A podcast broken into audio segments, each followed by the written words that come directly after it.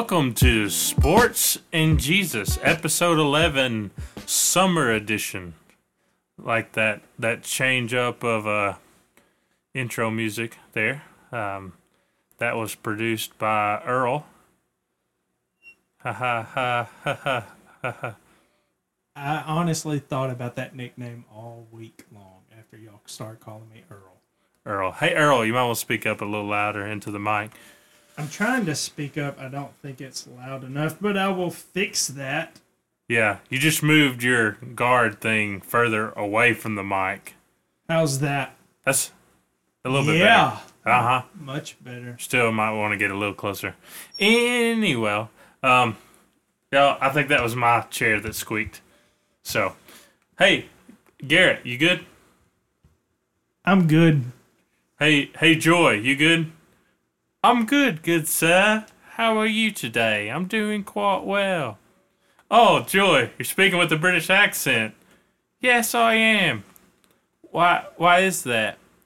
It's in honor of the World Cup and England, Governor. Oh, that's interesting. We'll talk some about the World Cup, but before before we get to that subject, I'd like to mention our uh, our our partners, our sponsors, which is Audible, audibletrial.com slash sports and Jesus. Use that link. It'll be in the show notes. And uh, you can get a 30 day free trial.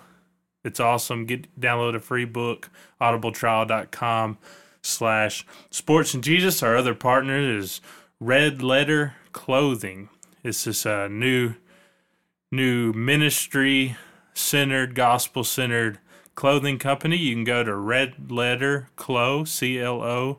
That's R E D L E T T E R C L O dot com.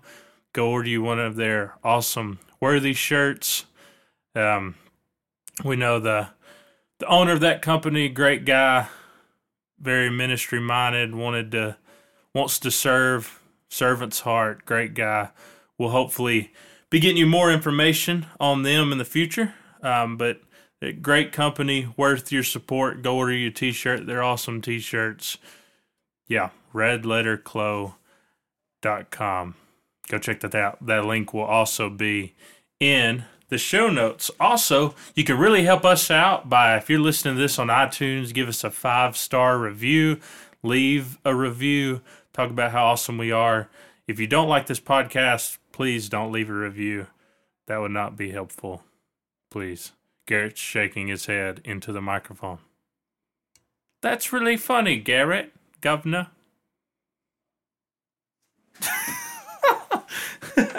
okay, so you know what time of four years it is, Earl? The Olympics. No, swing and a miss. I thought I was so close. so close. close, close. Just like Um, two years off. I yeah. think. I don't know. but it's a World Cup. It's World Cup time. We usually don't talk a lot about soccer, but Joy has talked us into it. Yes, I did, Governor. Yeah. So we're Why is your name Governor?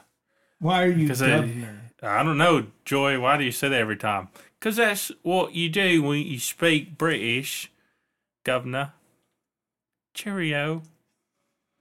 Tea and crumpets.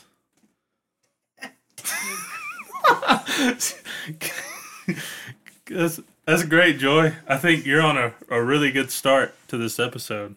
Thanks, Governor. Yep. Uh, so, World Cup. Like I said, I'm not a big soccer fan. Really, the World Cup is about the only time I pay attention to soccer. Every time the World Cup comes around, I'm like, oh, soccer's really cool. I'm going to start paying attention more. And then I don't. But I'm paying attention somewhat right now. So if you're not paying any attention to the World Cup, America is not in it this year. So, us as Americans, I know this doesn't apply to Joy since he's British and England is in it. That's right, Governor. Who do we pull for? Garrett, who who are you pulling for? Either Mexico or Brazil, simply based off the uniforms. All right, that's weird. Um, I think I've caught myself pulling for Mexico also. Definitely against Germany, I was pulling for Mexico because the whole Hitler thing, you know. But um, no, that was a joke. Joke. World War II joke. Ha ha ha. but really, it's because I like if if my team's not in it, I catch myself usually pulling for the underdog, especially if the underdog's doing well. And since Germany won the last World Cup, that was definitely Mexico. So Mexico had a big upset the other day over Germany. Uh, I think Mexico grabbed, turned a lot of heads in that, grabbed a lot of attention there. Um, but if you're like me, if you're interested in pulling for who's going to win, like Earl pointed out, that is with the best odds is Brazil. Brazil has four to one odds. Spain has five to one odds, and then you got Germany and France with seven to one odds. Argentina eleven to one. Um, England, who Joy's pulling for, Joy, what are their odds? I think their odds are fifteen to one. Yep, yep, that's right, fifteen to one odds. Some other notable Portugal, which um, is Portugal. Is that who Ronaldo plays for? Yes. Yeah. Yep. They're 20 to 1. Mexico, that we're pulling for, is 50 to 1. And um, you kind of catch yourself pulling for Iceland also. They're, and they're 200 to 1. And that's because this is their their first World Cup.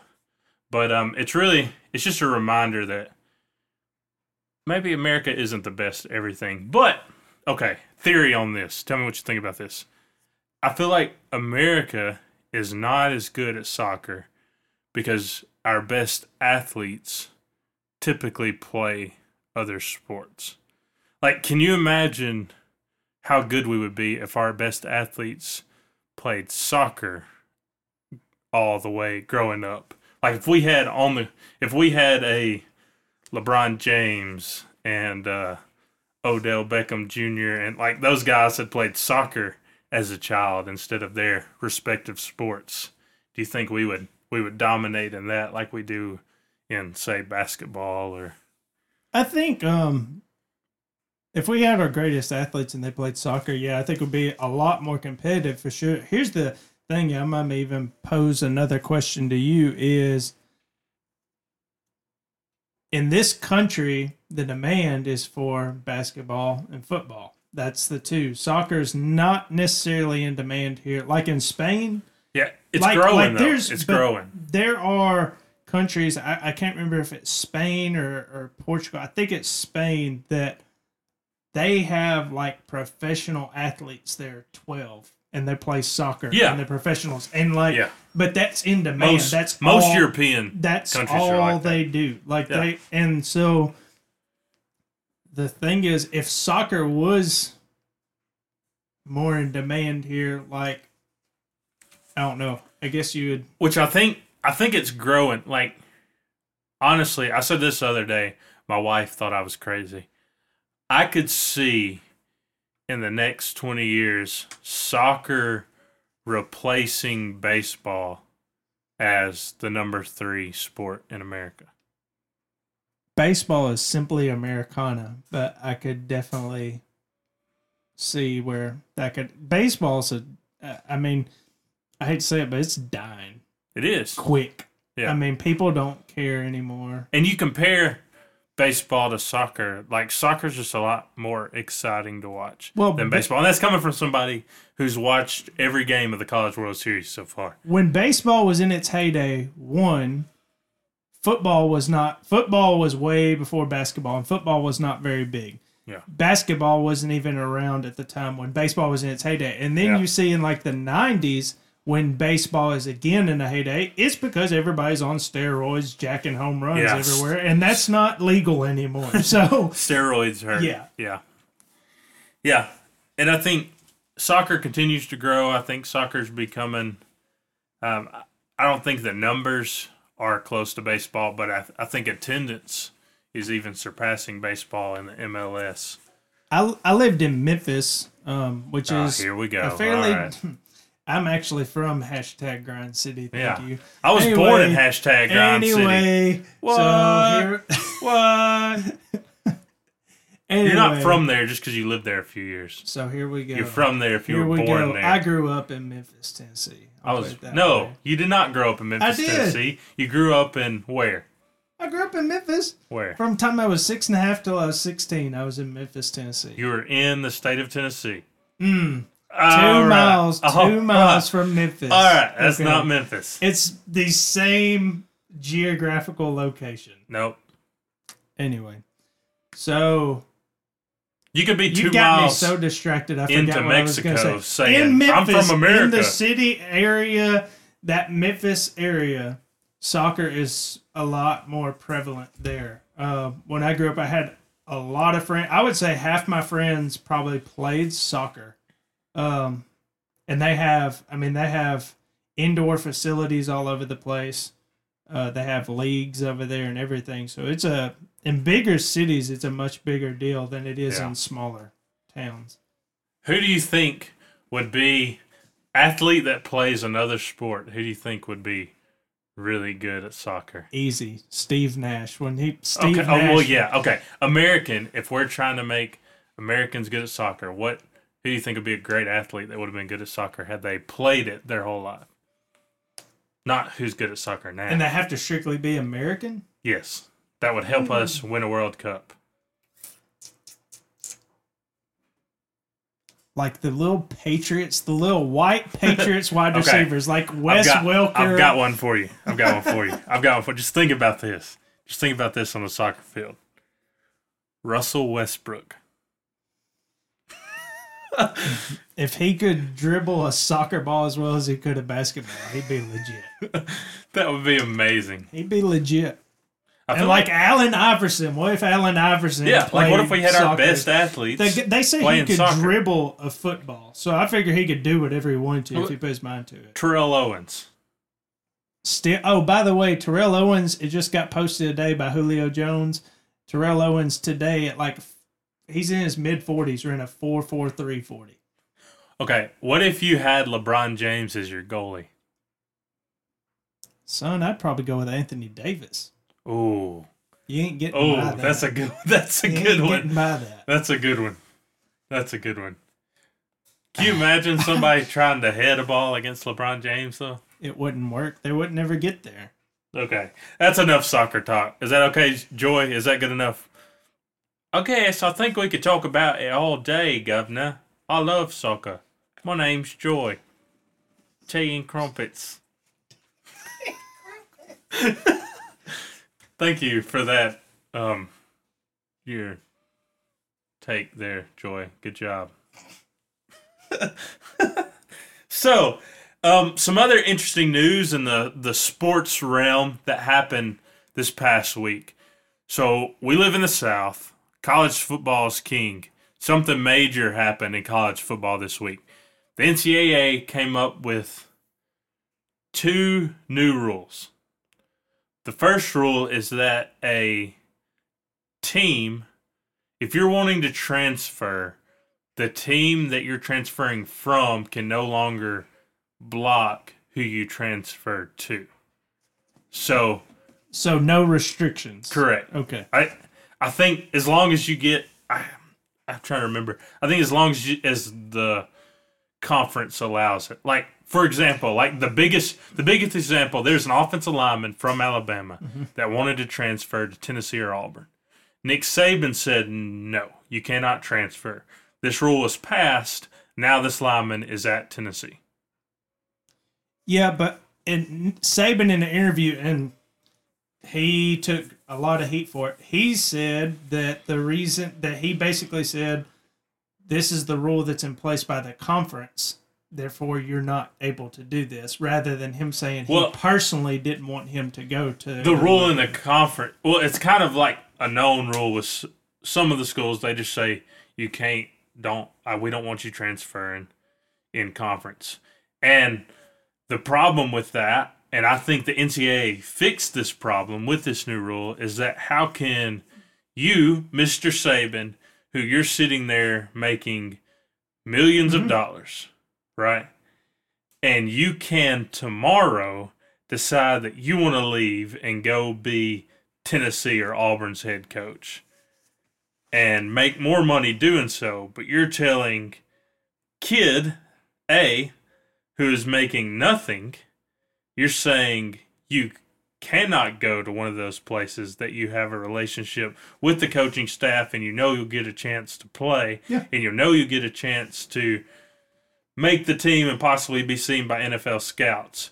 So I'm deciding I'm not allowing you to do what I can do and make million dollars at it. Did we listen to the same podcast about this issue where it got brought I don't know. I I mean, I think that's what everybody's saying. I think Well- everybody that's not an Alabama fan is kind of like, I would this say is kind of crazy. I- If if the rules in place by the SEC itself, then Saban has his hands tied behind his back and he can't do anything about it. But if the rules out of conference, then I completely like if the conference says, "Hey, we'll allow." I mean, I can put look. This is a four or five star recruit that you know. Sorry, but at Alabama, there's a bunch of them, and you sometimes get lost in the Yeah. shuffle. You have a chance to go play, and the other thing is, if I'm him, I want to stay close to home where my family can come see me play Yeah, too. I don't want to have to go to Oregon where they Yeah. never get to come see me. If they do, it puts a financial bind on my family. You know, or, or have to go somewhere like Arkansas State or somewhere that's a mid mid level. and it's kind of like if you're not going to play me, if you're not going to give me opportunity to play, if you're saying I'm not good enough to play for you and start and be able to have an opportunity to make it to the NFL, I'm going to go somewhere else that allows me to have that opportunity to showcase what I can do on the field. yeah, and, if I'm not good enough to play for you, then what are you worried Yeah. about? And I think this all started with the cornerback that wanted to transfer to Georgia two years ago. Mhm. That Saban, there was a lot of fuss. And I'm not blaming Saban. I'm just saying in general that was a conference rule. If that rule is I'm now lifted, if It's that rule his is now lifted, oh, I'm blaming Saban too, Governor. if that rule is now lifted, then the ball's in Saban's court. If he handles it that way again, then all the blame absolutely goes towards Saban. It already goes to Saban. He's a jerk, trying to keep people down. Yeah, like Tennessee. Yeah. Yeah. Yep. Uh, so another rule, the red shirt rule, is, and I think this is interesting too, is I think you can play up to four games now and not lose your red shirt, which I think is because it used to be if you play one play, your red shirt's gone. Yeah. You lost that. Yeah, like Shea Patterson, for example. Yes. So now you can say, like, say you're you play for Auburn, or say Auburn has a freshman. Say they've got a freshman running back, and he hasn't played all year. They get to the bowl game. They want to see what this guy has going into spring practice. Let's give him 16 carries in this bowl game give him a chance. He's a five star recruit. Everybody's excited. The bowl game wins, the team wins, the fans win, and he doesn't lose a year. And he gets real meaningful playing time. I mean, I, I think it's it's good. I think it's good for everybody. Yeah, I, I mean, I do too. I like, I like it. I like the rule for sure. Yeah. Yep. So Don't have much analysis No. on that. No, I mean, yeah, we don't really disagree because I think I think that works out for everybody. I think that I think that that would have helped Tennessee at points. I know Tennessee had the quarterback last year that had to come in for two games when Guarantano was hurt, and he would still have his red shirt if this rule was in place. Last year, he'd still have four years left. Um, so that could have helped us last year. And you have times like that, like say guy gets hurt for, you know, just messes up his ankle and he's just out for a game or two, and your third place guy is a freshman, and he you might need him to play, you know, six or seven plays in a couple of games just to give somebody a break. You can still do that. He gets experience. You still have depth, and he doesn't lose a red shirt. So he still he doesn't lose a whole year of playing and of eligibility. Yeah, and I mean, For I, I think it's kind of unfair. 13 or 14 it, it was unfair to Yeah. a player to, Yeah. you know, lose all that. Yeah. So that covers up uh, that covers our college football talk. So this is kind of a, a dead season when it comes to sports. As you can see, that we're talking about rules in college football And the we're- World and we're talking about about soccer. Um, so one, one thing we do as a show that we've done before, I think was it our our first episode that went on iTunes. I think so. We did a Auburn Mount That Rushmore. was the very first one. Yeah, and I think we tell me if I'm wrong. I think we decided on Auburn that it was Charles Barkley, Bo. Bo Jackson, Cam. Frank Thomas, and Cam, Cam. Newton. Yep.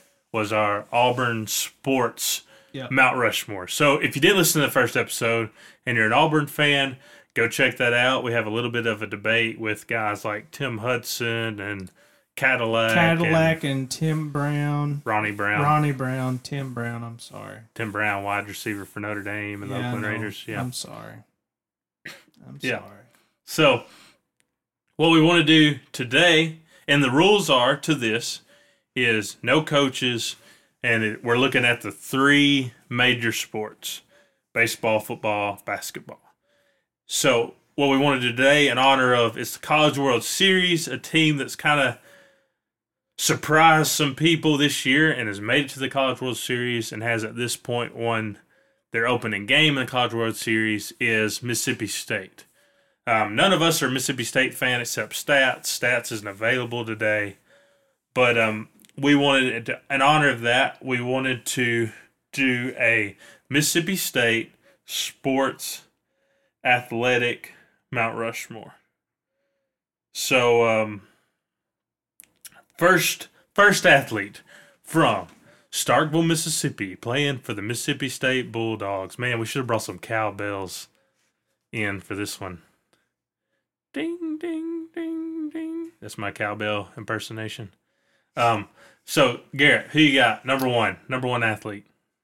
Rafael Palmeiro. Are we saying that ster- steroids?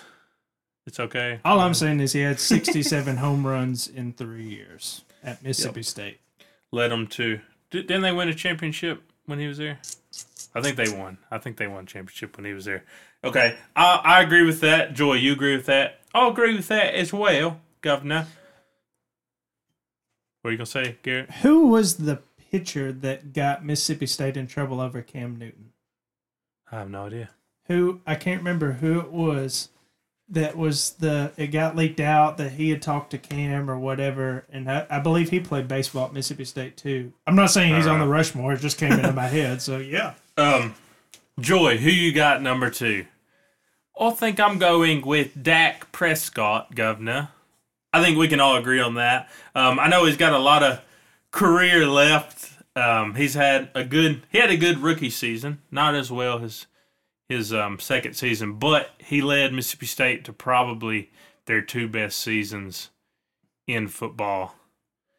And um, so, yeah, I agree with that. Dak Prescott. Number three, I've got also on that same team with Rafael Palmeiro. And Mississippi, Mississippi State's probably the sport that they've been consistently best at out of the three has been baseball. And um, I think Will Clark also deserves to go up there. That's amazing, man. Two of the two of the best hitters on the same college baseball team. let's look at uh let's look at that real quick. Rafael Palmeiro, like I said, 67 home runs.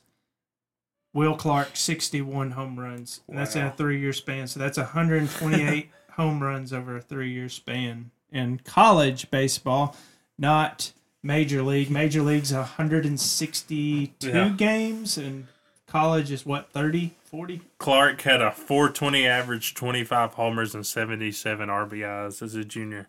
I'm just kind of amazed at Palmeiro's slug percentage in 84, where it's like 886. it's like, that's Wow. just ridiculous. Wow. Yep. So, do you know Palmeiro's actually playing minor league baseball now, trying to make a comeback? Still swinging that bat. Hmm.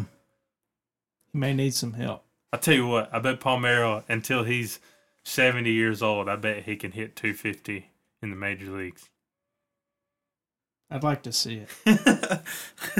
so here's the big debate because Mississippi State has only really had three good athletes. No, that's a joke. Sorry. Sorry. Sorry, stats. He's going to get mad when he hears that. Oh man. Yeah. And they've got the worst jerseys ever Mm. in the SEC. But, uh, who's number four? What you got, Garrett? Who you got number four, Earl? One player I loved watching play. Um, I didn't like watching him play against Alabama because he ran all over us and he would make Saban mad. Was Anthony Dixon, 6'1", 230 pounds, ran for four thousand yards, forty two touchdowns. Um, I mean, dude was just a hoss. And I remember one specific play where a linebacker tried to hit him or something, and they just bounced off his legs, and Saban lost it. And that was like the first time I ever saw Saban lose his mind. All right. So just that should get you on Mount Yeah, like if you can you're make Saban that State. mad and you're Mississippi State, like, hey, you did something special. Tennessee's never had a player like that. um, so I've got, I think possible number fives. I think you've got um, Dante Jones. I think that's the name that led Mississippi State to the Final Four back in the '90s. Didn't really do much in the NBA, but I think number five. And until I started doing research on this, I didn't know who this guy was. But Bailey Howell. Okay? Okay.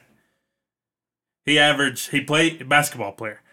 Forward, averaged 27 points and 17 rebounds per game in his career in Starkville. Whoa, whoa, whoa. Say that again. 27 points and what? 17 rebounds per game during an era without a three point arc or a shot shot clock.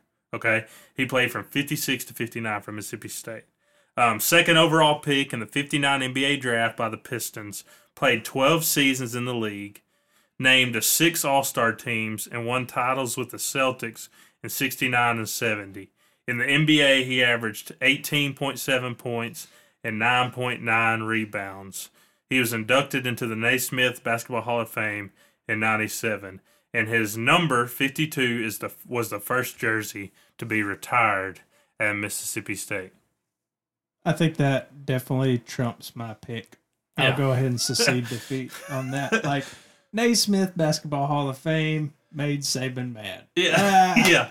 Um, also want to do a shout out to uh, Dr. James Ashmore, local doctor here, was my doctor growing up, good friends with his grandson, also played basketball um, and was really, really good at Mississippi State back in the day. Played in the NBA also, holds some scoring records at Mississippi State. That's That's my- say My, in the NBA. I was like, no, what? that's that's my honorable mention. So, um, all right. So that's all we got for sports talk. Like I said, this is kind of off season between basketball and football. What's your our two favorite sports? NBA draft is Thursday. Watch that. See Marvin Bagley. Hopefully, go to the Grizzlies. Hashtag Grind City. So um, let's talk about some original sin. Everything about God to me is mind blowing. I'm on that theology to keep my mind going. Shade tree theologian, I ain't wearing suits. Sporting tattoos while I'm cruising through the institutes. John Calvin, that's moving. You might even catch me reading Wayne Grudem. Sound doctrine, that's what it's gotta be. Like that White Clef's dictionary of theology. But nothing trumps the word, call it the Holy Bible. It is central and necessary for our survival. Does not have a rival, moving is not idle. If you preach it, then you liable to have revival. And that's what we need in our local churches. It's either dry as a bone or something like a circus. But it has been purchased so we can commandeer it. Lord Jesus, revive us with your Holy Spirit.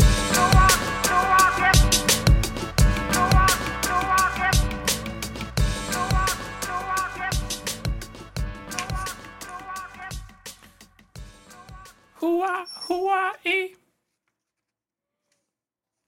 Yeah, I hear that too, Joy. I know, I hear it every time. Who what, who what, e, governor. Governor, Tea and crumpets. I can't deal with that. Quit saying crumpets. Um, yeah, Joy, that's a good one. Um, so got some kind of exciting news. I don't guess it's official news yet, but in the works, we're working with um, and might we haven't said something to them about it, but would love to partner with Sound Speech Podcast. Go check them out too. But I might do like a Q and A night sometime this summer. Um, going to be here locally in North Alabama, but we will open it up to our different social media outlets. So go follow us on Instagram, Twitter, and um, go like our Facebook page, and we'll do some some Q and A and some hanging out with people and just a night of theology and theology talking and um, just some fun fun stuff.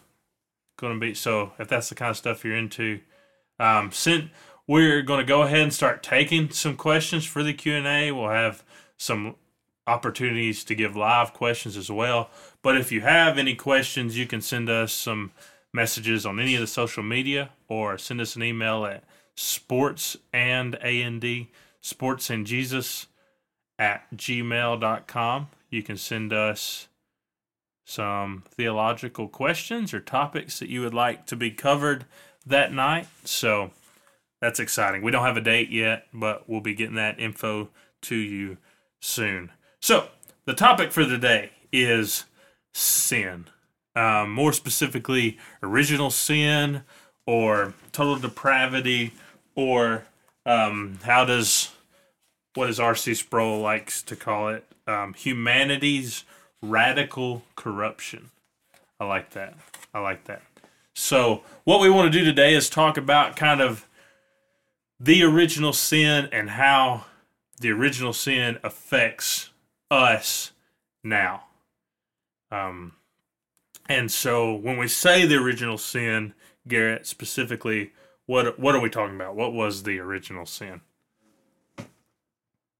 Adam and Eve eating of the fruit of the tree, not trusting God. Sums it up, I Yeah. guess. All of that, yeah. So Adam and Eve were in the Garden of Eden.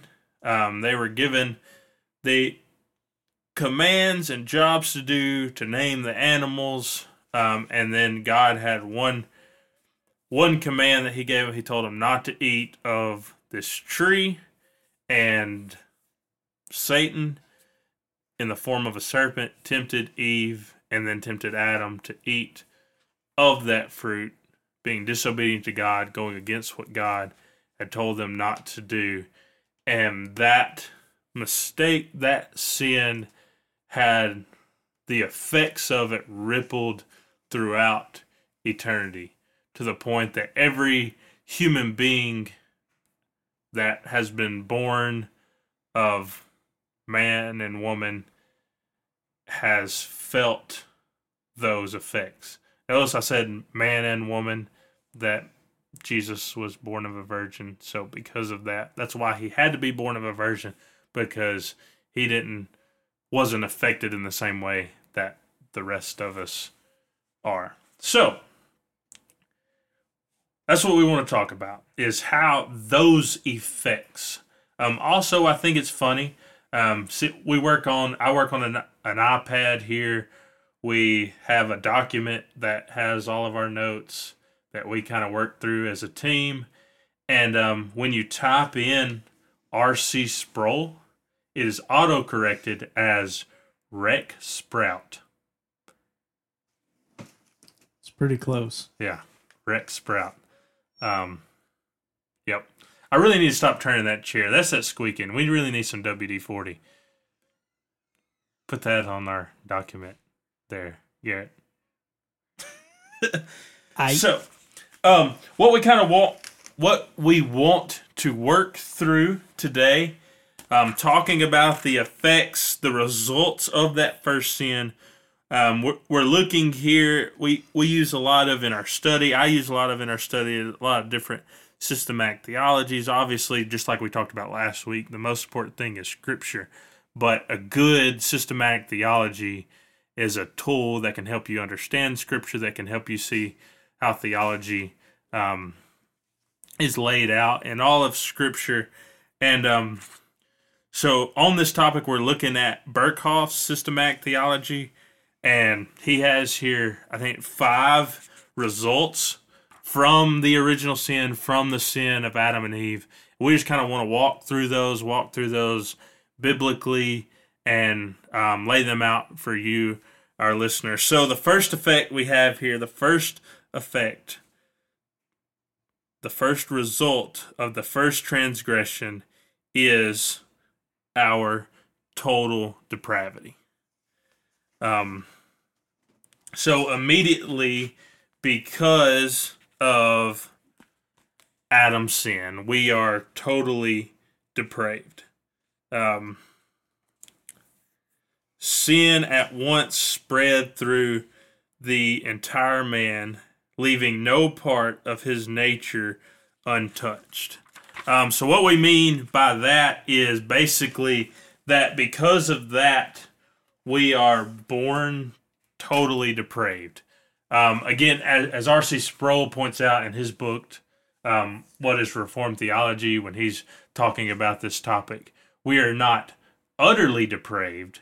We can be worse than we are now, but we are corrupt. We are corrupted. We are radically corrupted. Um, that means that the problem isn't just that we sin isn't that we make its mistakes. I think let okay. Let me read this. This is gonna be a little lengthy. This this is R.C. Sproul right here. This is good. I, I fa- this is on his um. Is it is it Ligonier or Legionnaire? Ligonier, Legionnaire. I don't know. Yeah. So whatever his ministry was called, and um, rest in peace, R.C. Sproul. That was a a big a big loss He was and a, a, good big brother. yeah, yeah I miss mean, him. had a big influence I know on me and my theology over the years and understanding the Bible better. Just a great Bible teacher. Who absolutely loved the people he was teaching, and it Yes. showed even in the like even in the the the attitude he had towards teaching. You could tell he Mm-hmm. just cared for the people that he was teaching. Yeah. There wasn't arrogance or harshness to it. Yeah. If you don't know who R.C. Sproul is, um, who he was, look him up, Google it. It's good stuff. So, he wrote, uh, some people assume, and we're talking about total depravity and original sin here. Some people assume that the, that the term original sin must refer to the first sin, the original transgression. They've all copied in many different way in our lives. That is the first sin of Adam and Eve. But that's not what original sin is referred to historically in the church. Rather, the doctrine of original sin defines the consequences to the human race because of that first sin, which is what we're trying to do today. We're trying, this is David talking here. We're trying to talk about the consequences of that first sin and how we are affected by original sin. Virtually every church historically that has a creed or confession has agreed that something very serious happened to the human race as a result of the first sin. That first sin resulted in original sin. That is, as a result of the sin of Adam and Eve, the entire human race fell. In our nature as human beings since the fall has been influenced by the power of evil. As David declared in the Old Testament, this is in Psalm 51, verse 5. O God, I was born in sin, and in sin did my mother conceive me. He was not saying that it was sinful for his mother to have borne children, neither was he saying that he had done something evil by being born. Rather, he was acknowledging the human condition of fallenness, that condition that was part of the experience of his parents, a condition that he himself brought into this world. Therefore, original sin has to do with the fallen nature of mankind. And and listen to this. This is this is my favorite one of my favorite RC Sproul quotes of all time. The idea is that we are not sinners because we sin, but that we sin because we are sinners. Yep. Yeah, that's good. That's that's that's good. I mean that we let me let me say that again. we are not sinners because we sin, but we sin because we are sinners. Sin, outward sin, and the manifestation of sin and disobedience is just like I said, an outward manifestation of what is already in our heart. Mm-hmm. We need the gospel. We need a savior because we are naturally sinners and sinful because our our heart is drawn towards ourselves is drawn towards what we want is drawn towards wanting our own glory and not God's. And our decisions even but before salvation before God's Holy Spirit is in us before conversion even our our decisions that seem good on the outside are still ultimately for our own good. Therefore, it's not, we're not just sinners. We're not just, we don't just make mistakes, but everything we do is sin apart from the Holy Spirit and apart from conversion and the Holy Spirit working in us. Does that make sense? Yep. Yep. Yeah. So, um, just some some verses to go with that. I have dropped my Bible somewhere. There it is. Yep. Okay. Um, Psalm fourteen three, Romans seven eight, and Genesis Is it seven eight or seven eighteen? seven eighteen. Thank you. Thank you. Um, yeah. And Genesis 6 5. So I'm, I'm going to read that verse in Genesis real quick. The Lord saw that the wickedness of man was great in the earth, and that every intention of the thoughts of his heart was only evil continually. That's Genesis 6 5. And then Psalm 14 3 says, They have all turned aside, together they have become corrupt. There is none who does good, not even one. Um, so you hear that, like none are good. We are all born corrupt. Sorry, I had something in my throat there. That sounded really bad. Corrupt is the word I meant to say there. And then Romans 7 18 says, For I know that nothing good dwells in me, that is in my flesh. For I have the desire to do what is right, but not the ability to carry it out. I mean, I don't. That's God's word right there. That that explains it all. So the first effect of the sin of Adam and Eve is that we are now born corrupt. We're born totally depraved. We're born with a bent towards corruption and towards ourselves and towards our own glory. Man is not born good. If I have a two year old at home, um, if you have trouble believing that humans are born sinful and are born out for themselves, next Sunday volunteer in the nursery. Yeah, I mean, we're naturally selfish. We naturally lie to get ourselves out of trouble. We don't tell the truth. Yeah. Uh, So, for example, my daughter, it's been a while since she's done this, but she went through a phase of about two or three weeks where she would sit in her high chair, eat her food, and then she would get really messy eating it. And so we'd have to clean her hands off. We still have to do this clean her hands and her face off. And when you would try to do this, when you would try to clean her face off, as she is mad and doesn't want this to happen, she started biting us. I'm telling you right now, she did not learn that from me or my wife. We did not, that's not something that we We That's do not- That's not normal adult behavior. Yeah, like we didn't teach her, hey, when something's happened that you don't like, bite, cause pain on the person that's doing it, and you'll get what you want. That is that came naturally to her. Yeah. And, and I I love my daughter. She's really sweet at times, but just like all of us, I mean, we are born morally corrupt. Just naturally, we are out for ourselves. So, the second result is because of Adam's sin, Adam and Eve instantly lost communion with God in the Holy Spirit.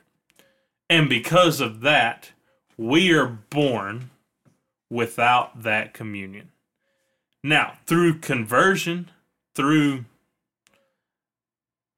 putting your faith in the gospel, that communion is then um then happens, but we're born with without that. And that is an effect of of the fall. God Adam and Eve were created instantly with that direct with that communion with God in the Holy Spirit and and sin has severed that.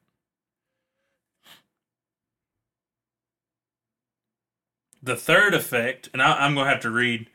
Berkhof explains this better than I can, but but the third effect is this change in the actual condition of man also reflected itself in his consciousness. There was, first of all, a consciousness of pollution, revealing itself in the sense of shame and in the effort of our first parents to cover their nakedness. In the second place, there was a consciousness of guilt, which found expression in an accusing conscience and the fear of God, which it inspired.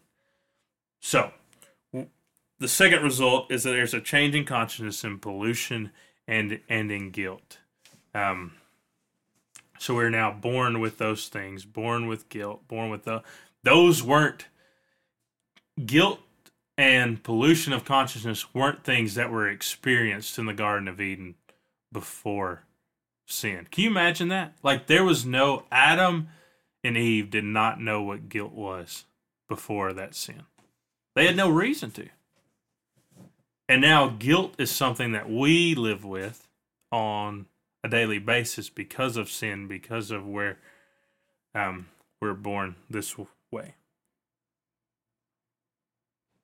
I just long for the day when, what's the song? Absent from flesh. Like I, I just I long for the day when I just don't have to deal with this world and the corruption. Like what does it say? All of creation longs.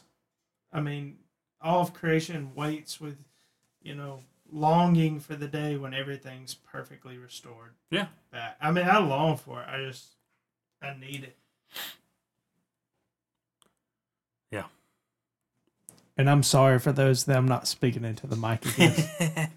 Um, the next thing, the fourth thing that sin, the Adam and Eve sin brought us and brought all of humanity was physical death. So it separated us spiritually from God, and because of Adam's sin, we now experience death physically. Death was not something, just like guilt was not something. Death was not something that was known in the Garden of Eden before sin happened. also um just while i'm looking up these verses uh it also says in genesis here and i'm going to be in genesis 3 but it also says that another result of death or another result of sin that we don't have in here that's why um childbirth is so painful for women so you can blame eve for that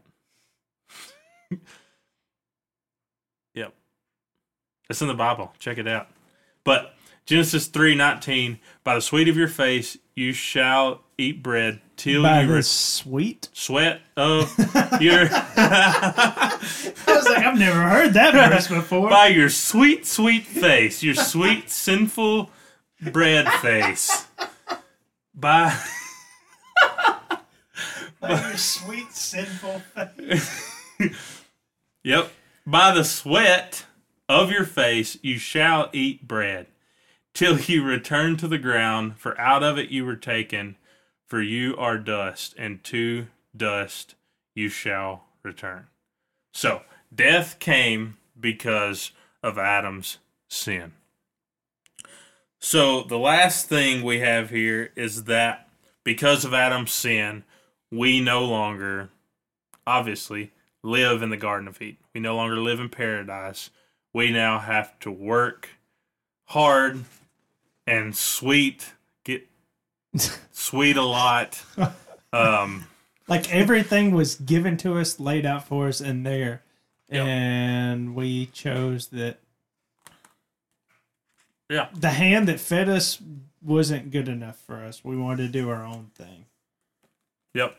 And so I know after explaining all that and explaining original sin and, and our depravity and our corruption, I know probably some of you that are listening to this, you're thinking, all right, well, it sounds like we're sinful and it's all Adam's fault. So why why would we why could we potentially go to hell when it's Adam's fault that we're sinful? Good question. Um, it is not just Adam's fault. It is Adam's fault that we're born this way, but we also make choices to serve ourselves. We make choices to we we are also to blame. You are also to blame for your sin just as much as Adam is. Um, there's enough blame for your sin and for your rejection of God and rejection of His perfection. We have rejected God just as bad as Adam and Eve did in the garden. And even us, you know, now that have all of Scripture laid out for us, and we're sitting here, you know, like Garrett said, like it's so easy for us to say, like you were you were in the Garden of Eden, like you were living in perfection, and you chose wrong. You chose to disobey. You chose. Yet we're giving all of Scripture. We're giving all of creation. We're we're in an age where we know so much more about how the universe works and how creative God was and how beautifully He designed things. And we're giving God's word and see how much He loves us and know the extent of the fact that He died on the cross for our sins and all that. And we choose, just like Adam and Eve chose, we actively on a daily basis choose to be disobedient to God. And so, hope you should be feeling the weight of that. You sh- should be feeling the guilt of that just as Adam and Eve does. But there's hope. There's hope. God already had a plan. God already he he loves us. He sent his son. He took that guilt that we talk about. He Jesus took all of that that sin that Adam and Eve com- committed. The punishment for that and the punishment for your sin and your disobedience. Jesus took it on himself on the cross so that we wouldn't have to live in that. So that we can we had it because of Adam and Eve's sin, we no longer live in the God of the gar the Godom the Garden of Edom, the Godom of Arden, the Garden of Eden. Eden. Ah, that was really good. I that was, whole I was segment going- right there will be a blooper spot Yeah. at some Okay. Okay. Well, okay. Serious. Serious now. We're serious, guys. Okay. We don't no longer live in the Garden of Eden because of Adam's sin and because of our sin. We no longer live there. But because of Jesus' perfection and Jesus' death on the cross, one day, by faith in him, through conversion, we will get to experience that paradise. Everything that we've discussed that we lost that's a result of Adam's sin through Jesus, through his perfect life, through his obedience, everything that we lost through Adam's disobedience, we will gain through the works of Jesus. And that's that's awesome. That's amazing. That's something to celebrate. That's something um don't don't live in that guilt. Jesus took it for you. So um, Joy, would you like to finish it up with our um, remind people what about our partners? Of course, Governor. like to remind everybody about audibletrial.com slash sports and Jesus and Red Leather Clothing. Go follow them on social media and Instagram and buy a shirt and some tea and crumpets. See, catch y'all on the flippity flop. A sinless sacrifice that God above can truly save her. Lord Jesus Christ, our only chance, our only hope. Eternal life, God, you drowning, boy, better grab that rope. Better touch his garment. Better grab his robe. Confess, repent, believe before your heart gets cold. Don't trust the world's lies. You gotta sever that root. Control, alt, delete, reboot. Now nah, believe the truth. Hit him with the truth. Hit him, hit him with the truth. Hit him, hit him with the truth. Hit him with the truth. truth, truth.